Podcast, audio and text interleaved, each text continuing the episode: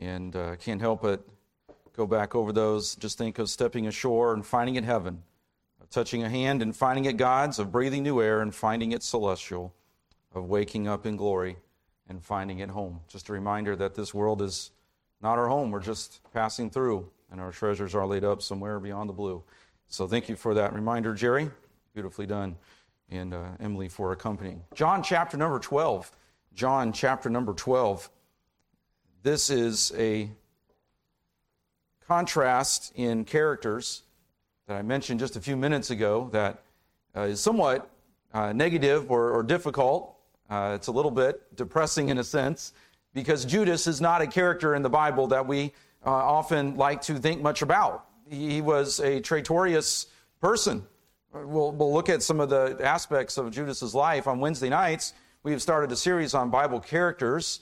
And so, in a sense, we've kind of uh, put the, the series together for uh, a couple of uh, weeks here because we looked at Gideon on, on Wednesday night. We looked at uh, Mary uh, more closely last Sunday morning, and we've looked at Barnabas. And then now we're going to be looking at Judas. So, in a sense, we're kind of putting our Sundays and our Wednesdays together in our Bible character studies. But this is where uh, God has led us as we have been going through the book of John in our Sunday morning series. And this study through the book of John has just overwhelmed me at times in, in seeing the glories of Jesus Christ and in seeing his love, his compassion, his burden for the lost, and then just the, uh, the tremendous truth and, and, and, teaching that we are getting. And, and, and again, I've taught through the book of John before. I've done a whole series of classes uh, in a Bible class at our Christian school many years ago. And yet, going back through the, the book of John again, it's just uh, refreshing. It's drinking from uh, a fresh water fountain all over again. And that's one of the glories of studying the Word of God. The Word of God never gets boring, it never gets old, it never gets to be routine. So many things of our life are just routine. I mean, we all get tired of brushing our teeth, putting our socks on, you know, going through the routine to get ready for work, whatever the routine is. We all get bored with those and get tired of those basic, everyday matters of life that are important that we need to do. But may the Word of God never be just routine. May the Word of God never be boring. May the Word of God never be just something that we just take our eyes and drag our eyeballs across. The riches and the glory of Jesus Christ is on every page of the Word of God. And in John chapter number 12, we are met with a contrast from Mary, who was overwhelmed with reverence and gratitude and devotion for her Savior, Jesus Christ, who had just raised her brother, and she saw the eternal, like we looked at, looked at last week. And she broke that alabaster box of precious spikenard ointment. That if we compared to our value based on the 300 pence or the 300 denarii, which was about one year's wages it would be in the neighborhood of $75,000 for that one perfume, that one box of perfume, based on our economic standards, our monetary standards today. A sacrifice to Mary that was really nothing. It, it really, it meant in monetary value so little to her because her eternal soul had been saved she had received forgiveness of sins, and she was looking even ahead to the fact that Christ was not going to be with them physically much longer. That she was looking ahead even to his death and burial and resurrection. And that's why in John chapter number 12, in verse number 7, then said Jesus, Let her alone against the day of my burying hath she kept this. And we know from Matthew 26, from Mark chapter 14, the parallel passages that Jesus even made reference to the fact that this sacrifice was going to be spoken about everywhere that the gospel went.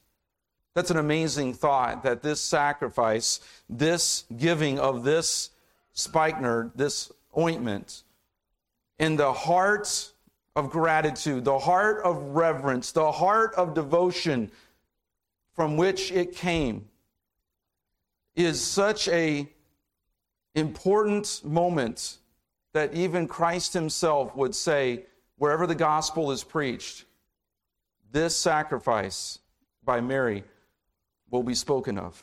It was a testimony to her faith. It was a testimony to her devotion. It was a testimony to her reverence, to her humility. But it was most importantly a testimony to Jesus Christ and what he had done for her, and a testimony to the power of the gospel to save lives, to save souls, to forgive us of our sin, to give us a home in heaven by the grace of God that we do not deserve. So the setting is Bethany. The setting is in the house of Simon, a former leper, a leper who had no doubt been saved and had been healed by Jesus Christ. There were Mary and Martha and Lazarus. We looked a little bit last week at Mary and how her testimony of worship is so evident in this event. Martha, her testimony of work or service, and Lazarus of witness. We saw again Mary's sacrifice, her devotion, her, her humility, her reverence, her worship. We see her view of the eternal, of looking out and having her affection set on things above, not on things on the earth. Christ is preeminent in her life, and she is seeking first the kingdom of God. So, what a stark contrast between her and Judas. Judas, this is the first place in the Gospels that we actually have a quote recorded by Judas, a quote of Judas. And we read there in John 12 and verse 4 Then saith one of his disciples, Judas Iscariot, Simon's son. Again, there's no record of any relation of Judas Iscariot to the Simon, that is the host of the meal. But Judas Iscariot, Simon's son, which should betray him. In verse number 5, this is what Judas says Why was not this ointment sold for 300 pence and given to the poor. Oh, it seemed compassionate on his part.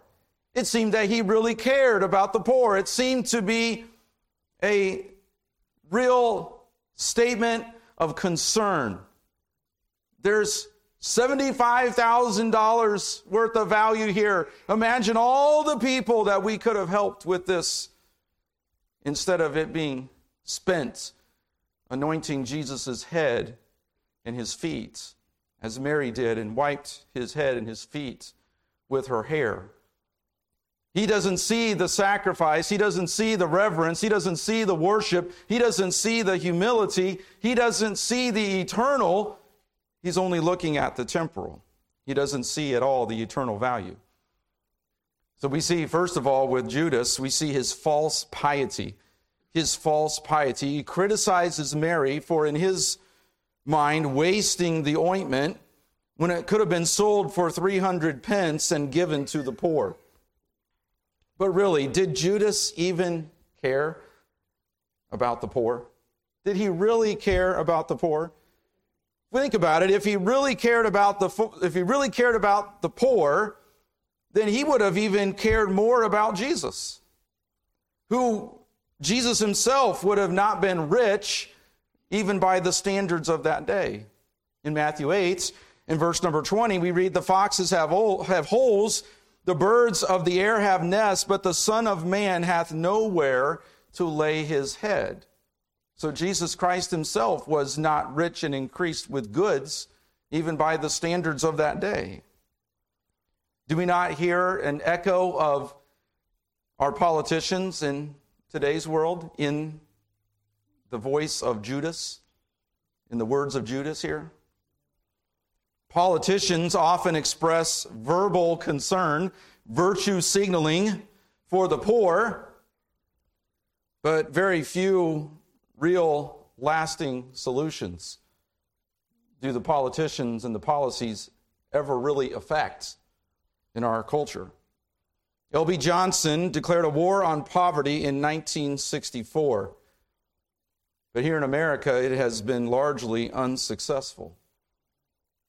The Heritage Foundation, on their website, they state in the 50 years since LBJ's speech, his declaration of war on poverty, in the 50 years since that time, U.S. taxpayers have spent over $22 trillion on anti poverty programs. Adjusted for inflation, this spending, which does not include Social Security or Medicare, is three times the cost of all U.S. military wars since the American Revolution. Yet progress against poverty, as measured by the U.S. Census Bureau, has been minimal. And in terms of President Johnson's main goal of reducing the causes rather than the mere consequences of poverty, the war on poverty has failed completely. In fact, a significant portion of the population is now less capable of self sufficiency than it was when the war on poverty began. The poor we have with us always, Jesus says in verse number, five, verse number 8, excuse me. And we'll come back to that a little later. But the point is that this was a false piety. Judas didn't really have concern for the poor. He thought that he could virtue signal, he could make a verbal statement that would make people think, yeah, he's so spiritual, he really cares about the poor, when he totally missed the message. He totally missed the heart. He totally missed the sacrifice. He totally was without the devotion and the reverence and the worship that Mary had. He had false piety. Number two, he was a thief. Oh, yeah, he really had concern for the poor, didn't he? He was a thief. We read down further in verse number six. This he said, not that he cared for the poor. So we have there in Holy Writ a declaration that Judas did not care for the poor. We have all the other evidences, and then we have in Holy Writ, in Scripture, the statement, not that he cared for the poor, but because he was a thief. And again, I can't help but contrast, uh, or can't, can't help but compare, excuse me, with politicians of today. Virtue signaling concern for the poor, but they're thieves they're downright scoundrels. And this is not a political stump speech by any stretch of the imagination. I'm not up here taking any sides with any party and telling you how to vote on Tuesday. That's not my point. There are scoundrels on both sides of the political aisle.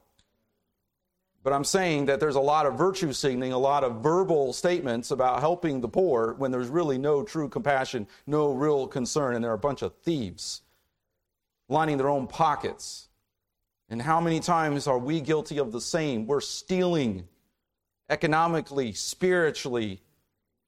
We are guilty of being thieves in our own homes, in our workplace, in our places of recreation, around our culture. We can be false in our piety and be thieves in our actions, just like Judas, if we're not careful.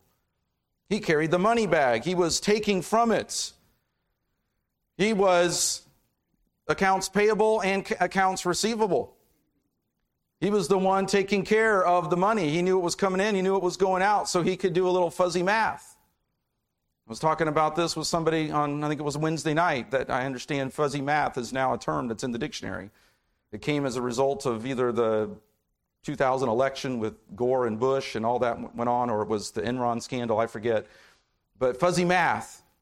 Judas knew how to make things look balanced on the balance sheet when really he was stealing.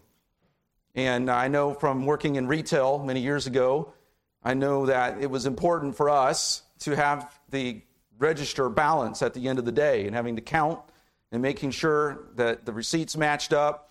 And I remember going through that, and I remember my manager when the register didn't balance like it was supposed to. I mean, she would sometimes stay after and she would spend hours and we would have to go through receipts and we would have to uh, give an accounting for everything. Judas had it all figured out, and he was stealing from the money bag.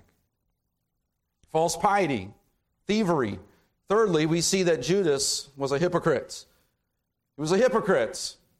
We would probably put that down as capital H, as the biggest hypocrite of all time. He was the greatest traitor, in a sense, who ever lived worse than a Benedict Arnold from American history. His devotion, his devotion to Jesus was superficial. It was only for what he could get out of the relationship. It was totally utilitarian. J- Judas did not have a real heart for Jesus. And to this day, he is forever known as Judas, the one who betrayed Jesus. And I think even the name Judas has, for the most part, fallen out of use. There might be some who use Jude or some form of Judas, but for the most part, you don't see in the popular books for naming your children, you don't see anywhere in the top of the list Judas. His name has gone down infamously in history as a traitor, as a hypocrite. Though he had mingled with the disciples, he had managed to assimilate himself with the other 11 disciples, and we would know that even at the Last Supper, he had so figured out how to play the part, how to blend in, that when Jesus mentioned that there was one at the table who would betray him, the disciples began to look around and ask, Who, who is it? Is it I? Is it I? And Judas had slipped out to go betray Christ, and yet so many people were still not suspicious of him. He had figured it out how to play the part, how to talk the Jesus lingo, how to say the right things, how to dress the right way, how to fit in, how to blend in. And he was a hypocrite. He was living a double life. His heart was far from Christ, even though he walked the roads with him. He heard the sermons. He was under the teaching of Jesus. He heard the truth. And he rejected it. He had a heart of stone, calloused. Oh, it burdens my heart. Having grown up in a Christian home, and by the grace of God, I stand here today. Only by His grace. I don't deserve this. Growing up in a Christian home, having been in church from the time I was a baby, I mean, I was probably in church the second Sunday after I was born, knowing my mom and the dedication my parents had to the Lord and to the church. I grew up behind bars. All right, I didn't have a testimony of wicked, evil proportions, but I grew up behind bars in a crib. I was not a member of some evil tricycle gang or anything like that. Okay. I'm thankful for my Christian upbringing. I'm thankful for it. I never want to take it for granted. I, I, it, it breaks my heart when young people grow up and they despise the truth that they were taught. I watched classmates live like a Judas. Spiritual pride, hypocrisy. And they rejected, they turned 18 and they spit on their parents and they spit on all of the leaders and the religious and the spiritual influences in their life and they turned their lives over to the devil. And I say that not to be patting myself on the back in any way, shape, or form, but I sat in the same Bible classes, I sat in the same chapel services, I sat in the same auditorium listening to the same sermons. They outright rejected God. It's, it breaks my heart that there are Judases. There are Judases that could even be sitting here today. It broke my heart as a Christian school principal to see students getting 31s and 32s on their ACTs with full ride scholarships, academic scholarships. And they would walk across a platform, receive a diploma from a Christian school, and they'd walk off that platform they'd walk in the ways of the devil. And their lifestyle to this day, in many cases, is a rejection of Christ. It is an apostasy. It is a warning all the way down to the last two books of the Bible in Jude and in Revelation. A warning of apostasy. In the sins of Judas are in all of us, at least in seed form, because all have sinned and come short of the glory of God. And we all need to recognize His grace, God's grace. We all need to learn from the lives of Mary and Judas and be a Mary and not be a Judas. And how dangerous it is because of the root of sin, because of bitterness, because of having a form of godliness but denying the power thereof, the chance of apostasy is present really in every Bible believing, Bible preaching church because of sin. But there is a grave warning because God is not willing that any should perish, but that all should come to repentance. Jesus Christ loved Judas, and he loved him down to the very end, appealing for him to get saved, even down to the very end. But Judas rejected Christ. He was a hypocrite, he was a traitor. Now, again, lest we become too lifted up in pride and think of ourselves too highly, we have to remember that the definition of a hypocrite is everybody some of the time, and some of us all the time.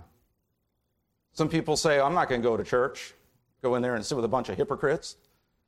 Sometimes I want to say, Why don't you come and join us? Because you're a hypocrite too. We're all hypocrites in some way, shape, or form, some of the time.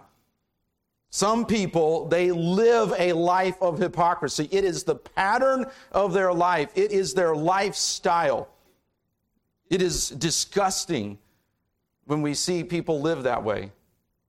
It turns people's hearts away from the Lord. Children who grow up in a home where there is rank hypocrisy, where mom or dad live one way at church and in front of Christian people and live a different way at home and in their workplace.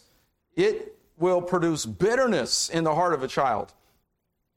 I have watched children who grew up in homes where mom or dad or both lived a completely different lifestyle at home than they did at church. They'd come to church and put on the front, live a different way at home and in the workplace. And I've watched those children become bitter and angry at God and turn from the Lord. Some of them have come back, some of them have renewed their relationship with Christ. But many of them, they get so disgusted with the hypocrisy that their bitterness prevents them from ever turning to Christ or ever returning to Christ. Hypocrisy can cause bitterness in the home and bitterness against God and the church. It can devastate homes, churches, and institutions.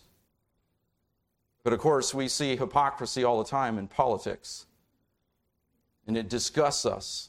It takes us on Tuesday, or maybe you voted early or did absentee ballot, but I know when I was filling out my ballot, at times I was holding my nose as I was filling out my ballot because my ballot stunk with some of the candidates. And it's disgusting the hypocrisy in our politics. But we call it out in our politics, but do we call it out in our own lives? Do we call it out in our homes? Do we call it out in our own relationships with others?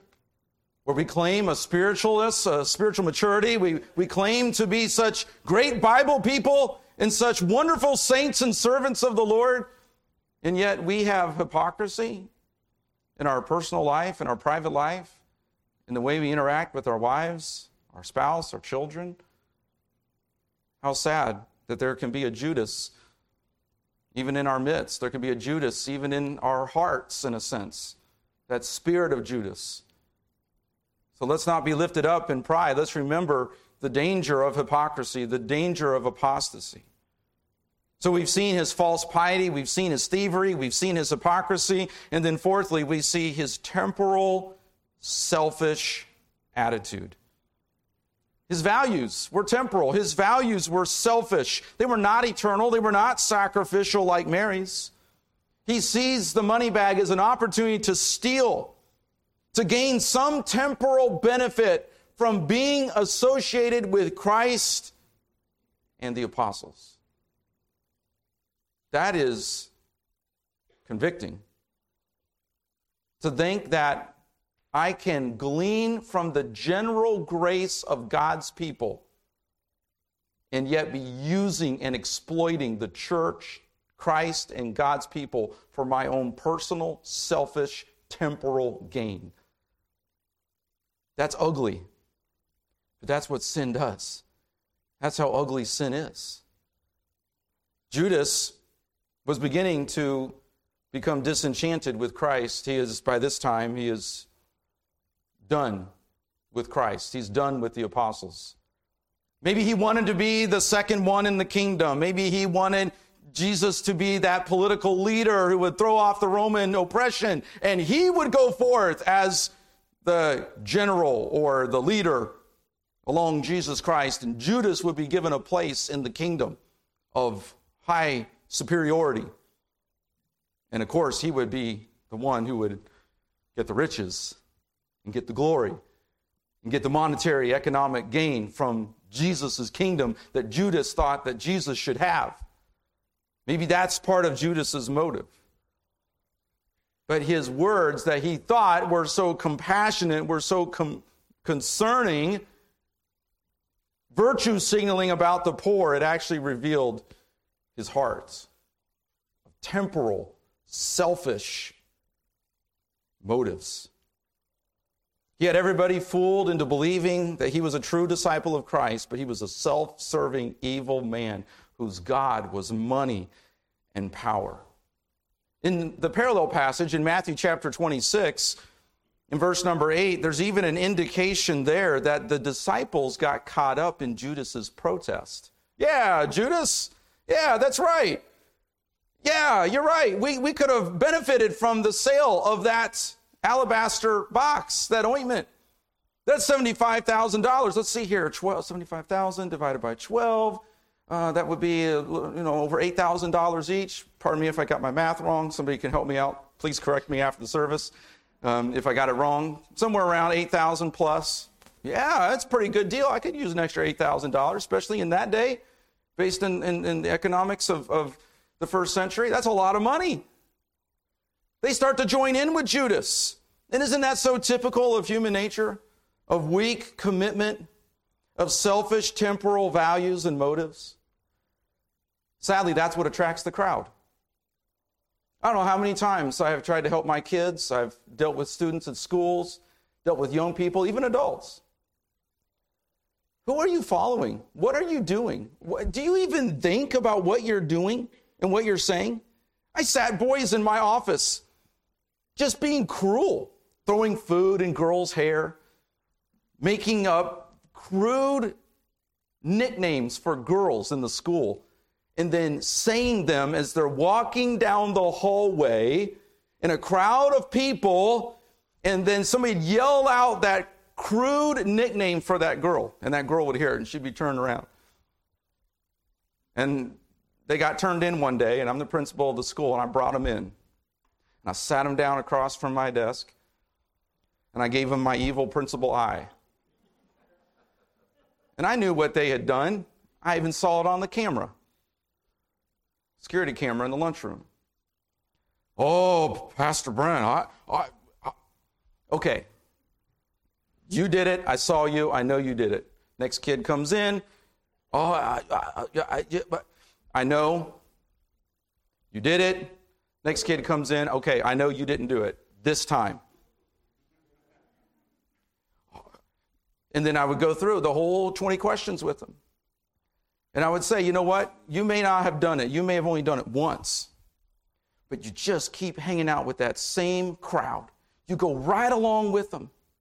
You join right in. And it's no big deal. I didn't do it. But you're back there, you're clapping, you're applauding the evil.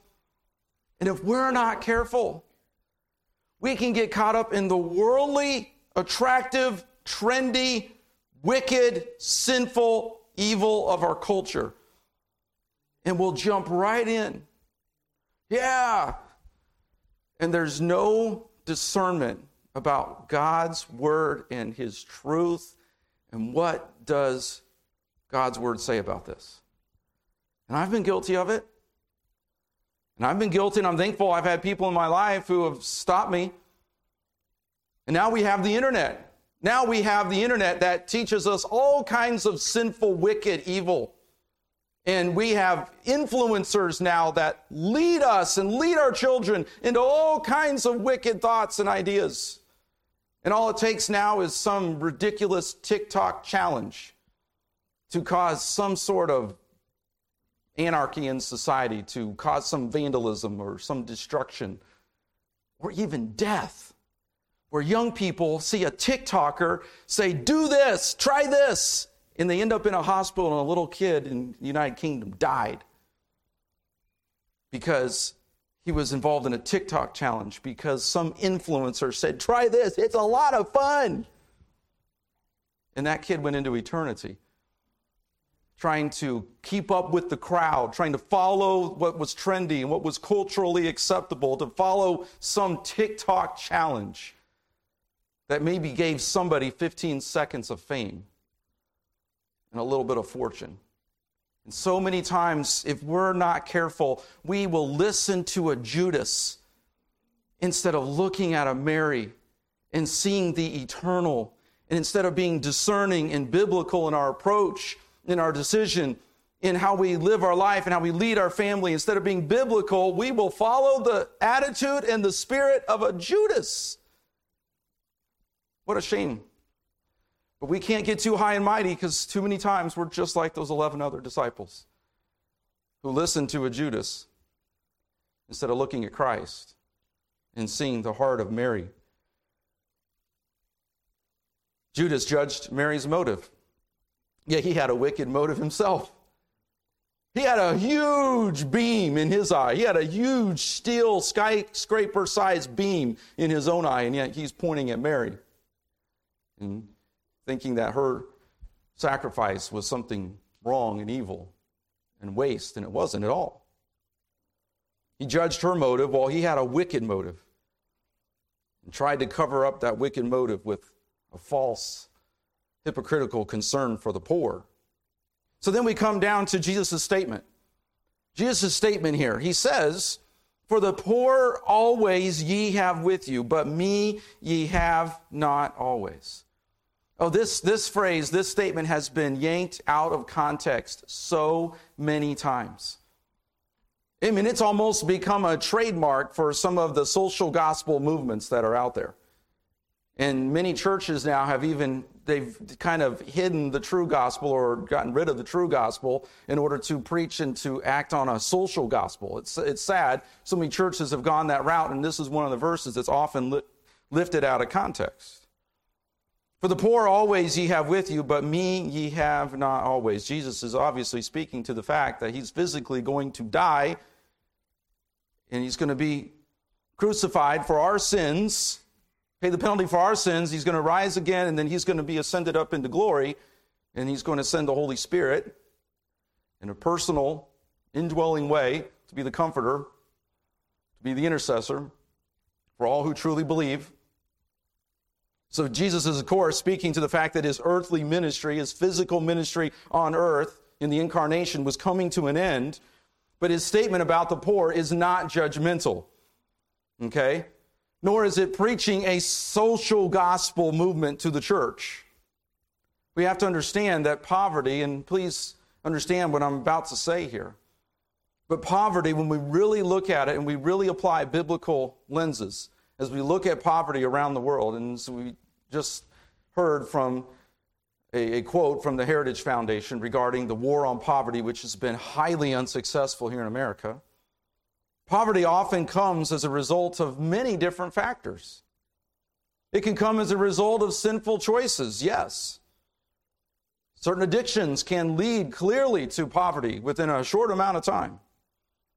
Poverty can come from mismanagement of money, it can come from laziness, simply not having a good work ethic. It can come sometimes through no fault of our own, a physical disability, a sickness, a tragedy of some kind, some sort of catastrophe. But often a country experiences poverty because of oppressive government rule. When you look at and see the study of poverty in history, almost always there is a direct connection with oppressive government. Government rules and regulations and oppression that keeps the people in a state of dependency and keeps them in a state of poverty. It does not allow the people to flourish in education, in ingenuity, in resources, creativity, freedom, and profit from their labor. In the Industrial Revolution of America, we were blessed that there was a deregulation of society and people were allowed to be rewarded for their risk and for their labor, for their ingenuity, and for their creativity. And this is not an economics lesson, but Chandler's taking a class on economics right now, and it is an incredible Christian look, biblical look at economics.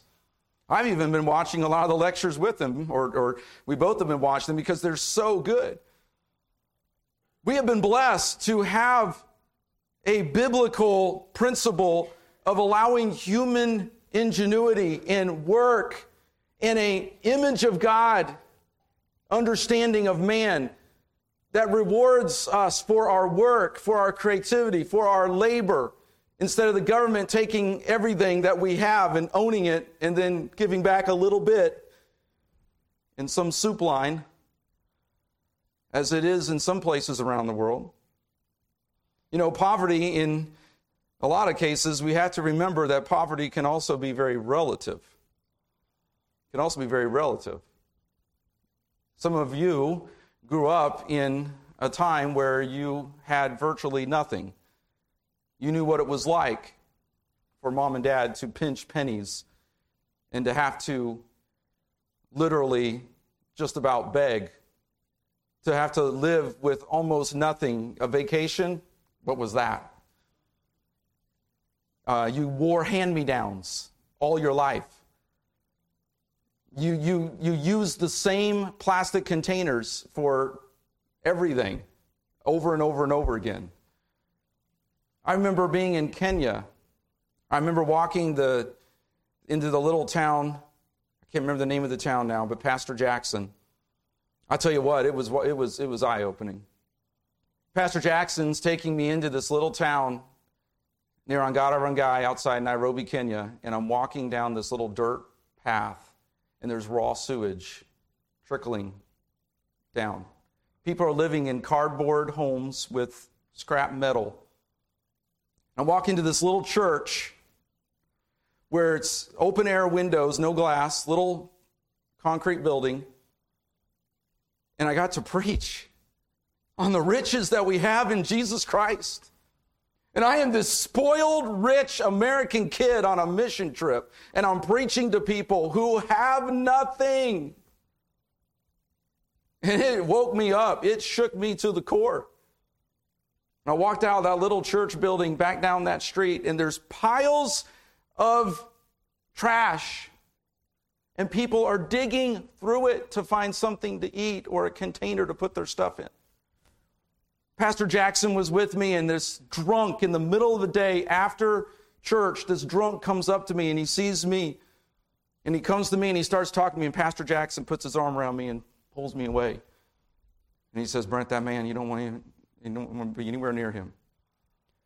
He's probably been sniffing some glue bottle that he found in the trash, or he's buzzed from some alcohol that he found, some liquor that he dug out of the trash, or that he spent what little bit of money he had to buy while neglecting his family and his children. I saw slum villages as I walked through the streets of Nairobi, and I saw up on the side of the hill a slum village with poverty I could not even possibly describe. We're spoiled in so many ways.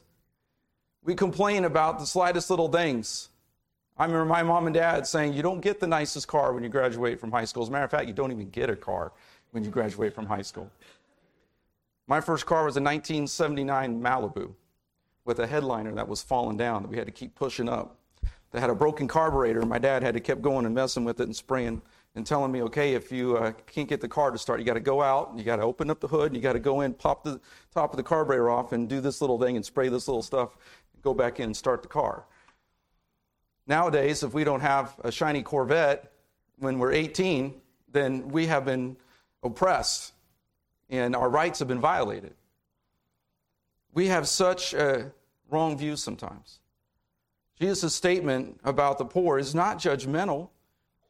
He's just simply saying that because of sin in general, and sometimes sin specifically, there is always going to be poverty somewhere in the world. But that wasn't the main lesson. The main lesson was that he was not physically going to be with them much longer. And Mary's anointing had such great significance of sacrifice, of worship, of devotion, of looking to the eternal of her humility. I was reminded even last week, something I hadn't even seen in the commentaries until went back and was looking again, but the fact that she let down her hair and used her hair to wash Jesus' feet, the hair of a woman is her glory. It was a shame for her to let her hair down in public. That broke a cultural custom, would have brought shame to her. But it was an act of humility. She was giving her all. She was looking to the eternal. And Judas missed all of that. And we can be so guilty of having a Judas attitude, a Judas motive, a Judas spirit. And sadly, there are some who even have a Judas heart, cold and calloused, rejecting Christ. May that not be true of any of us today. May we see the testimony of Mary and see Christ and see the great significance of all the benefits of knowing Christ and living for Christ and obeying Christ and worshiping Him and being devoted fully, 100% committed to Him all of our days. May that be the motive of our hearts. The contrast in character, it's obvious. We close with just these verses that we had in our scripture reading. The conspiracy to murder in verses 9 and 10. Much people of the Jews, therefore, knew that he was there, and they came not for Jesus' sake only, but that they might see Lazarus also, whom he had raised from the dead. They came to see Lazarus and Jesus, but then we read in verse 11, we see the confidence of faith, because that by reason of him, many of the Jews went away and believed on Jesus. They went to see Lazarus.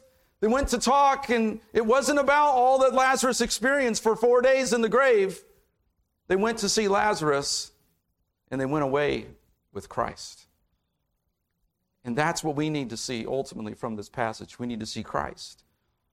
And we need to have a heart of Mary and a testimony of Mary, and we need to have a heart of devotion and commitment, of humility and worship. And like John the Baptist said, he must increase, but I must decrease. May the heart and the spirit of Judas not be in our church. If you're here today, you can come to Christ. He will forgive you, He will save you. As a believer, if you need to get that spirit and that attitude of Judas out of your life, you can do business with the Lord even today and get that fixed. But may each of us have the heart of devotion and worship of a Mary and have that testimony. Let's pray. Lord, we give you the glory and the praise. Lord, this passage, it's